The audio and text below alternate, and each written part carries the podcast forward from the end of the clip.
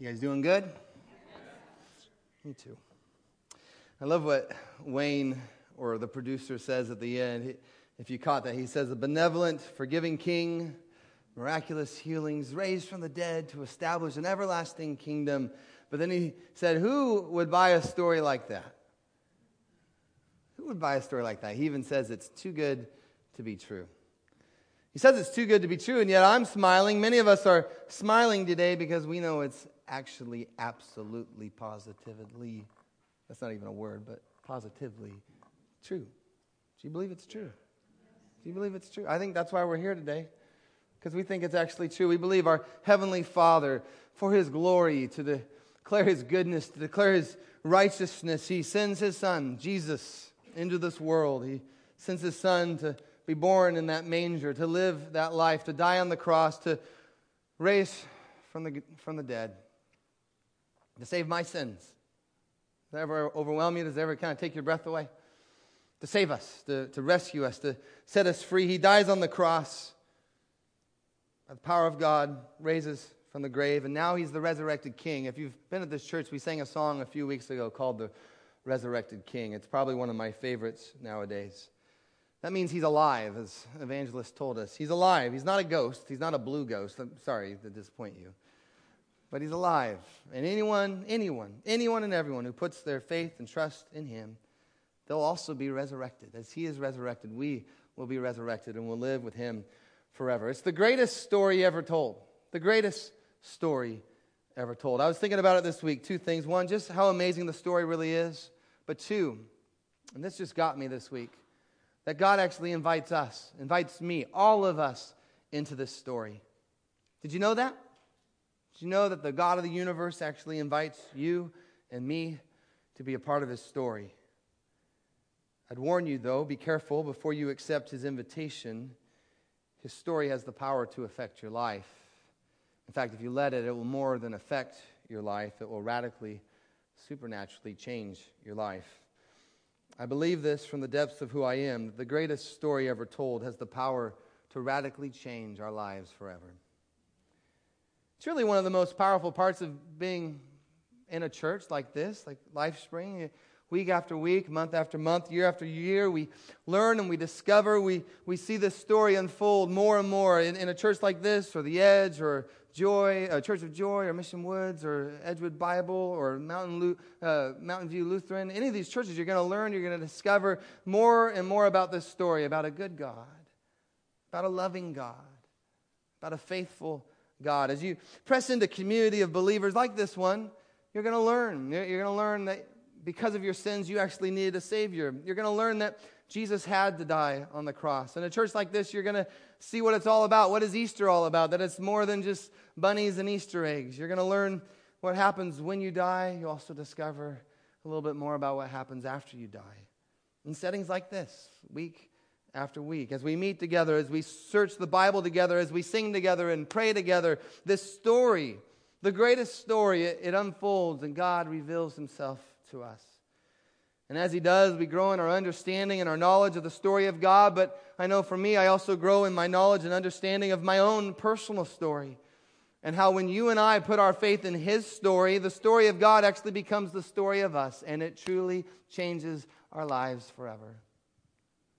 At Christmas time, we celebrate a specific part of the story. It's called Christmas. What do you think that means? Any thoughts? Christmas? Christ's birth, yeah, birth of Christ. That's what it means, simply the birth of Christ. Merry Christmas, by the way. Aren't, you happy that Christ was born?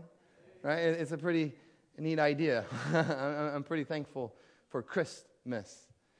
It's a beautiful moment in the history of time, around 2,000 years ago.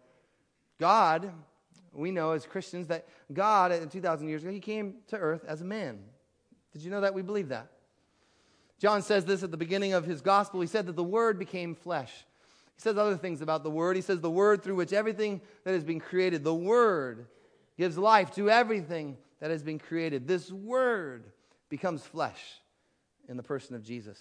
During the holidays, you're going to hear people singing these songs about the birth of Jesus, but you're going to hear them talking about Jesus as God come to earth. Uh, normally, other, the other you know, months of the year, we don't really sing too much about that. But in Christmas time, we sing about God coming to earth. And there's a specific word that we use. We even sang it today Emmanuel. Did you catch that when we sang Emmanuel? Emmanuel. It's really not a word that we use in our common vocabulary, but Emmanuel simply means this God with us. And Jesus, guess who he is? He's Emmanuel. He's Emmanuel. When Jesus came to earth, Emmanuel came to earth. And Jesus, God came to dwell as a man with his people. Some of my favorite traditional Christmas songs, I think they speak this truth so well. A very familiar song, Hark the Herald Angels Sing, it, it speaks of some of these ideas. I'm actually going to sing one of the verses. You can sing along with me. But as we sing this, uh, just pay attention to the words just a little bit. Christ by highest heaven adored, Christ the everlasting Lord. Late in time, behold him come, offspring of a virgin's womb. Veiled in flesh, the Godhead see. Hail the incarnate deity. Here it is. And pleased as man with men to dwell. Jesus, our Emmanuel. Big finish. Hark the herald angels sing, glory to the newborn King. Did you catch it? Did you get it? Jesus, our Emmanuel, pleased as man with men to dwell. God with us. God in the flesh with us. In the Bible, in the book of Colossians, it tells us the fullness of God was pleased to dwell in Jesus. And so his birth in a manger in Bethlehem, a beautiful part of the story of God. Now, I think we've been alive long enough, and Christmas is a big enough part of our culture that most of us are somewhat familiar with the story of his birth. Remember, there was a virgin. What was the virgin's name? Mary. And she finds out she's going to be pregnant, and yet she's engaged to and Joseph finds out she's pregnant. He decides he's going to divorce her quietly. Remember that part? She's pregnant. I, I don't want to shame her. We're going to divorce her quietly. You can imagine back then this is a pretty big deal. For a virgin to be pregnant, I think is kind of a big deal any time. Uh, but for her to be pregnant out of wedlock with somebody else's child, it's just a big deal. And again, she says she's a virgin, and who's going to believe this story? And yet, when Joseph decides he's going to break it off, do you remember what happens? An angel of the Lord, he, he appears to Joseph. In fact, let's read the scriptures and, and read the account. This is how Jesus the Messiah was born. His mother, Mary, was engaged to be married to Joseph. But before the marriage took place, while she was still a virgin, she became pregnant through the power of the Holy Spirit. Joseph, to whom she was engaged, he was a righteous man. He did not want to disgrace her publicly, so he decided to break the engagement quietly. Now, as he considered all of this, an angel of the Lord appears to him in a dream. Joseph, son of David, the angel said, Don't be afraid to take Mary as your wife, for that child within her, he was conceived by the Holy Spirit. She will have a son, and you're to name him Jesus, for he will save the people from their sins. All this occurred to fulfill the Lord's message through his prophet. Look, the virgin will conceive a child, she will give birth to a son.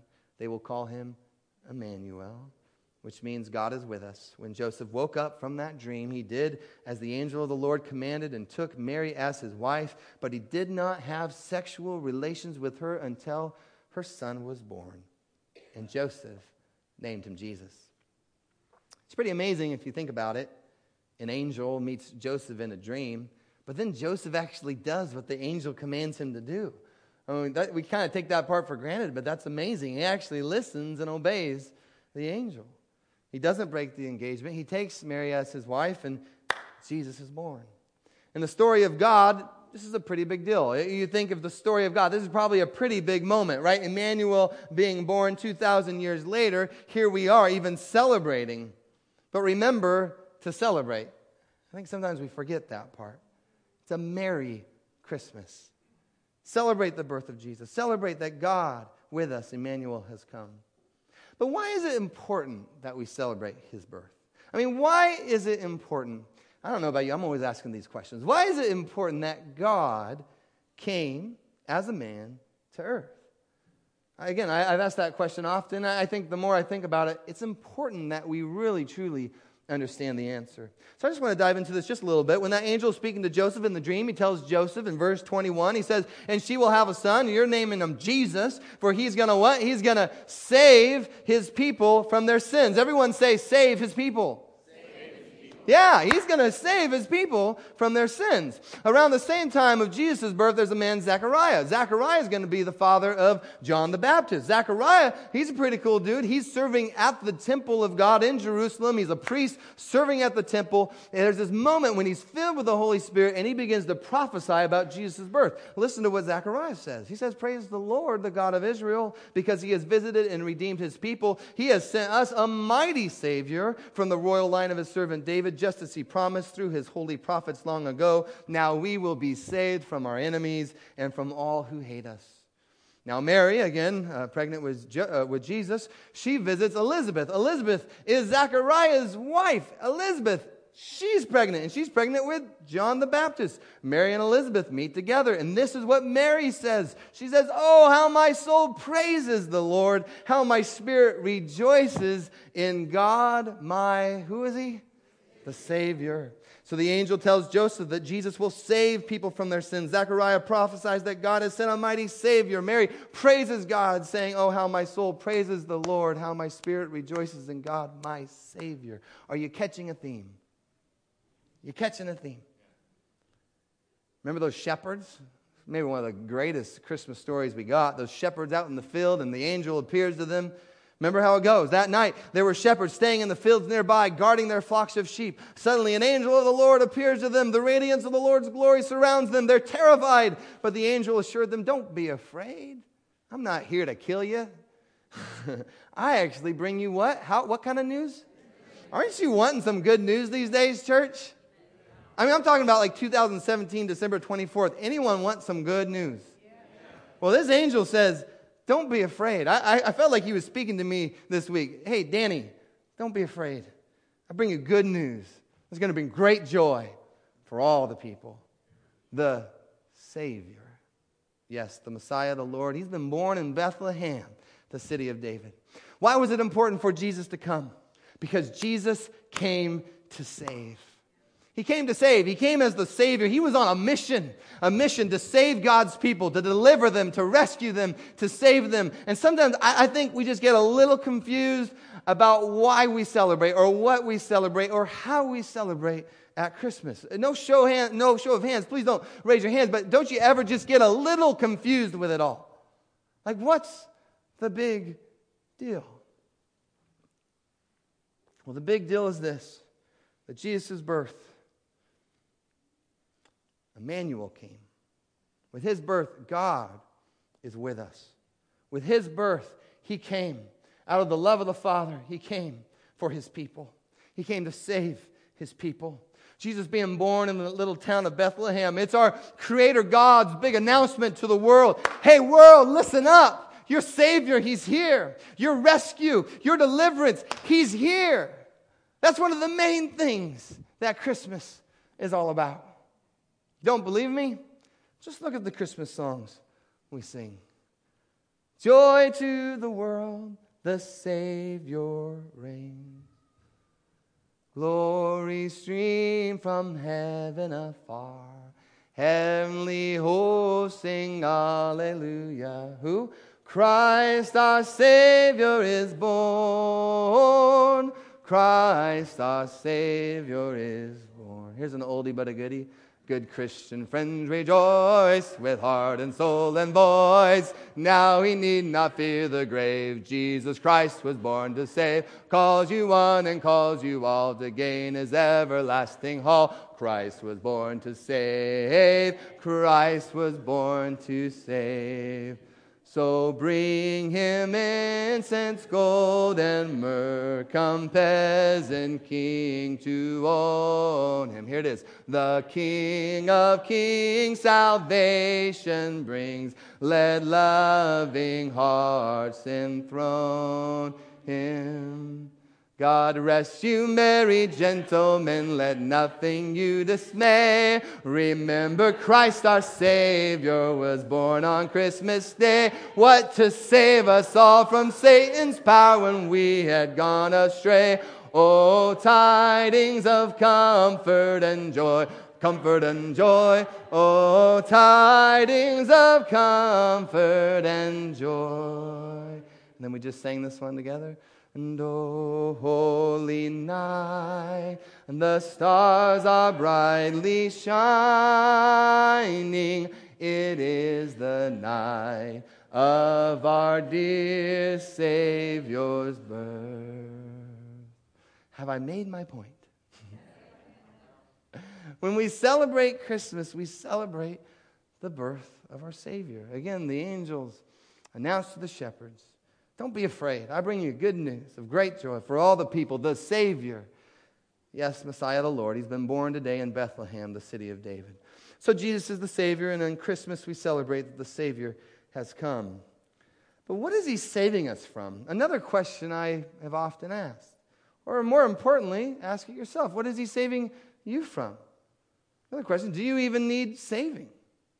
Now, for the Jewish people who began to follow Jesus, they go, Yeah, Jesus, we believe you're the Messiah. We believe you're the Savior. Remember, many of them, they were following Jesus because they thought Jesus was going to save them from. Remember what they thought he was going to save them from? It was the Romans, right? The bad Romans, the, the Romans and the oppression of the Romans, that had, had the, the heavy oppressive taxation of the Romans. He was going to come in, deliver them from Roman rule, and establish his earthly kingdom.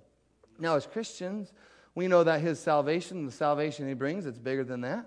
That through his birth, his life, his death, resurrection, we see that Jesus, he actually came to save God's people, but not from the Romans, but actually to save them from death. Right? That's what we believe as Christians. He came to save us from death, the spiritual death that is the ultimate consequence of our sin right? Through salvation, we're set free. And not just from that oppressive government, but we're actually set free forever from the oppression of sin and death and actually brought into everlasting life to live with God forever. Hallelujah his salvation. It was so much bigger than they realized. Another thing we got to understand in the year 2017 for these Jewish people, they were looking for a Jewish Messiah. They were looking for a Jewish Savior who was going to come and just deliver them, rescue them. And yet we now know that his salvation it was much bigger than that. Aren't you thankful that his salvation was bigger than that?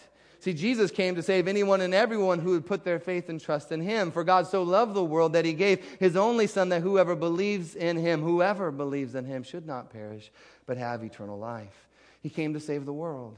And so, even today, most of us, we're not Jewish, right? Most of us, we don't need saving from the Romans. I'm not even sure what people in Rome are doing today, but I don't think I need to be saved from them. But what do we need? We, we need to be saved from our sins and the penalty of our sins. Each of us, including me, I'm in a desperate need for a Savior. The Bible says, for whoever keeps the whole law, I mean, just the whole law, you know, just an incredibly amazing goody two shoe that just makes the rest of us not want to hang out with you. But if you're there and yet you stumble at just one point of the law, guess what? You're guilty of breaking the whole thing.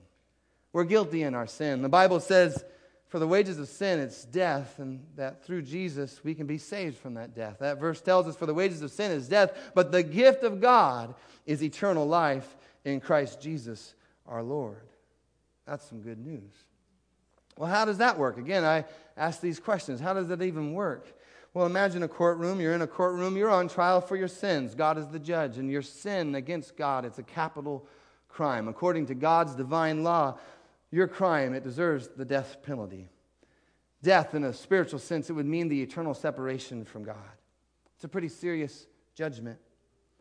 But even when God, He sends His Son to die on the cross, Jesus, He actually took the punishment that we deserve. That's what we believe as Christians, that Jesus, He took the punishment we deserved, and instead He offers us His righteousness.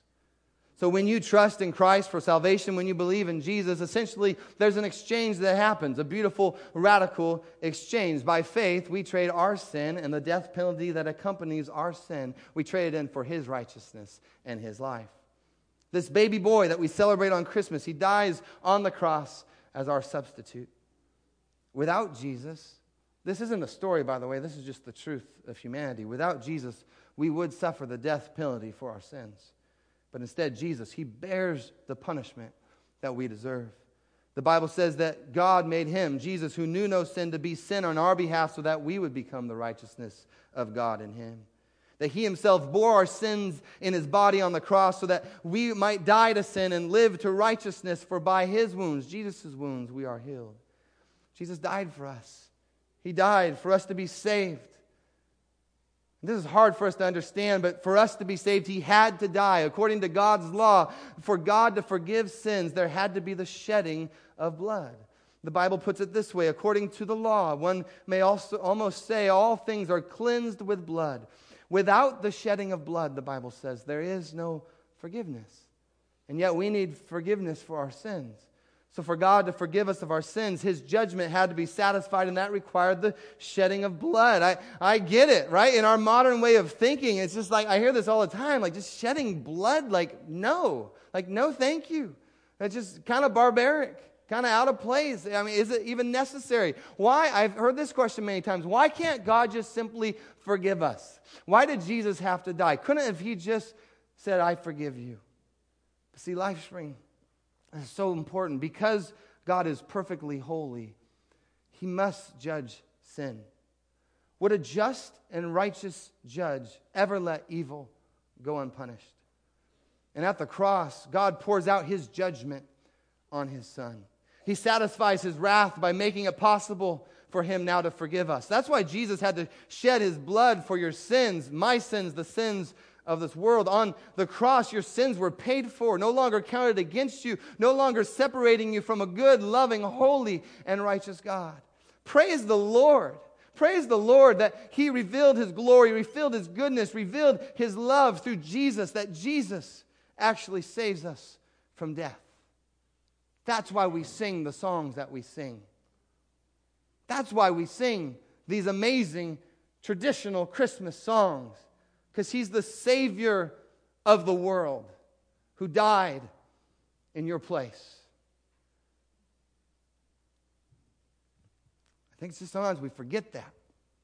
We just keep them like Talladega Nights, we just keep them in the manger. If you've seen that movie, we just keep him as the baby Jesus. But that's not the way it goes. When we sing, we, we sing about the whole Jesus the baby, the man who died on the cross and rose from the grave. And we don't go around hanging our heads down low and all depressed and sad about it. As Christians, we celebrate. That's where our volume comes from. You know what I mean? When we're singing, the sing, just like that power, right? It's not just because we like to sing loud. We just know we've really been saved from a lot. And so you sing and you sing louder and you sing louder because you're actually filled not with discouragement, not with depression. You're filled with joy. That's where your song comes from. Just the joy, the hope, the love. There's good news of great joy today for every person here. Salvation has come into the world for anyone who would trust in the work of Jesus Christ because of what he has done. The story of God has become the story of us. And come on, church, it has changed our lives forever. Hallelujah. Amen. Well, I want to invite the worship team to come on up. We're going to sing a song. We've prepared this song for you. And I just encourage you as we sing, use this time to ask yourself maybe some of those more heavy and serious questions. As we play and we sing, just consider this. Have you ever placed your trust in Jesus as your Savior? Have you ever declared with your mouth that you believe that He's able to die as a substitute for your sin? Do you believe that Jesus died to give you eternal life? Do you believe that He rose from the dead to show you victory over sin. If up to this point you haven't believed in Jesus, I just encourage you. One, just that God loves you. But right now, because of his love, you have the opportunity to receive Jesus into your life. It's a free gift of God's grace for you. But he's the only one that can save you from your sins. Your spouse can't, your kids can't, a pastor can't, your priest can't. God, because of what Jesus did on the cross, he can. He can. And the invitation, I think, is pretty clear. God sent you a gift, His Son, a baby boy born in Bethlehem.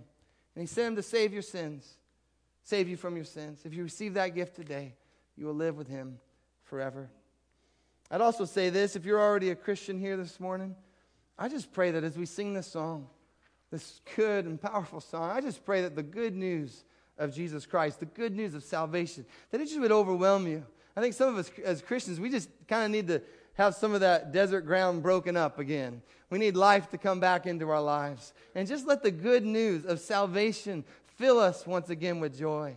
Could it just remind us again today that regardless of what you're going through, regardless whether it's high or low, good or bad, happy or sad, that God, He is still on His throne and He is still mighty to save.